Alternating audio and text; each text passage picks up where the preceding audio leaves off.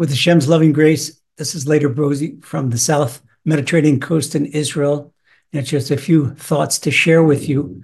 And have you ever noticed that sometimes somebody may do something all their lives and not understand why they do it or the reason they do it? For example, what's the difference between a person being a religious person and a person being a believing person? Well, if you ask any religious person and say, How do you say the Shema prayer? And they'll say right away, pick up the glasses, Shema Yisrael, Hashem Elokeinu, Hashem Echad. They'll close their eyes and say, Oh, that's interesting. Well, why do you close your eyes? Why do you cover your eyes? Not just close your eyes, you close your eyes tight. No, you cover your eyes.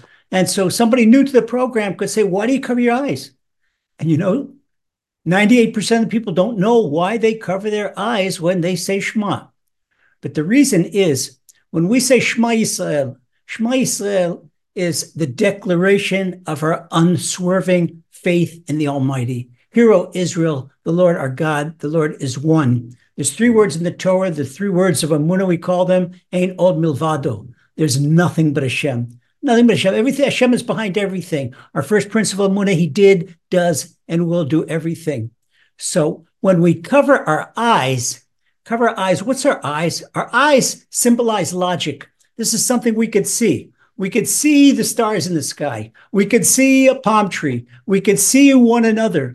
But we can't see with our eyes, with flesh and blood eyes. We can't see that Hashem is right there with us every moment of the day. That takes Amunah. So the eyes represent intellect, what we see and what we understand.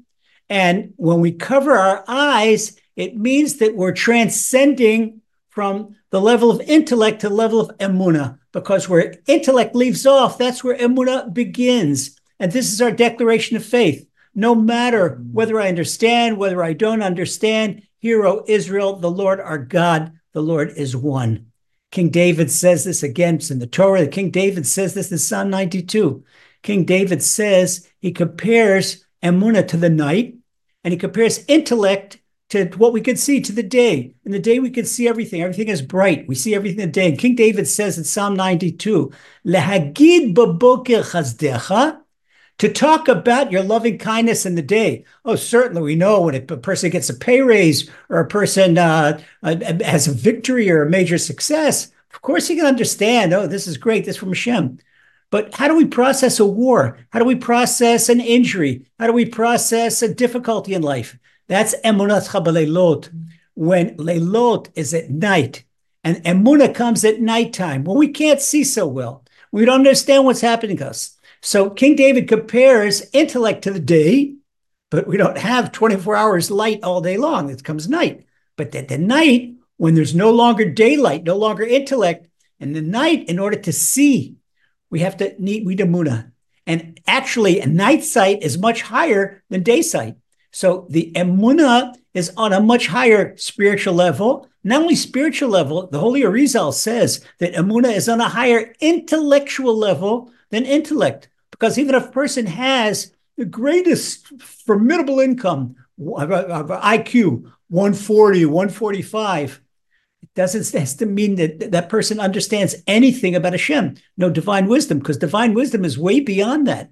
So what happens, says the Arizal, when a person shuts off intellect, says, I don't understand a thing, he closes his eyes, and then Hashem takes them to a higher level of divine wisdom. That's an insight that Amunah gives a person that takes him way back, way beyond, beyond, beyond intellect. And so that's why we cover our eyes when we say Kriya Shema to symbolize that we put our complete trust in Hashem, that we put logic aside, and no matter what, whether things look good or look the opposite, we trust Hashem. So we hold on with Amunah, you'll see certainly that everything's good. You know when King David said that? He said that in Psalm 92.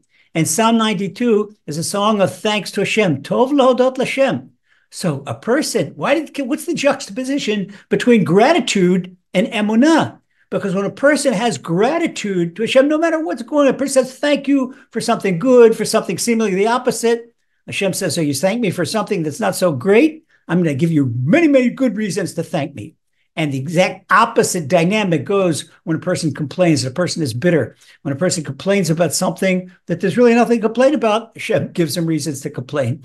So to go to an upward spiral in our lives, to see more joy in our lives, to see more, more of Hashem's compassion, we do that by emuna and gratitude, because gratitude fuels the emuna. Gratitude is a, is a product of emuna. So with that, we should all hear good news from each other and let's see each other soon. God bless.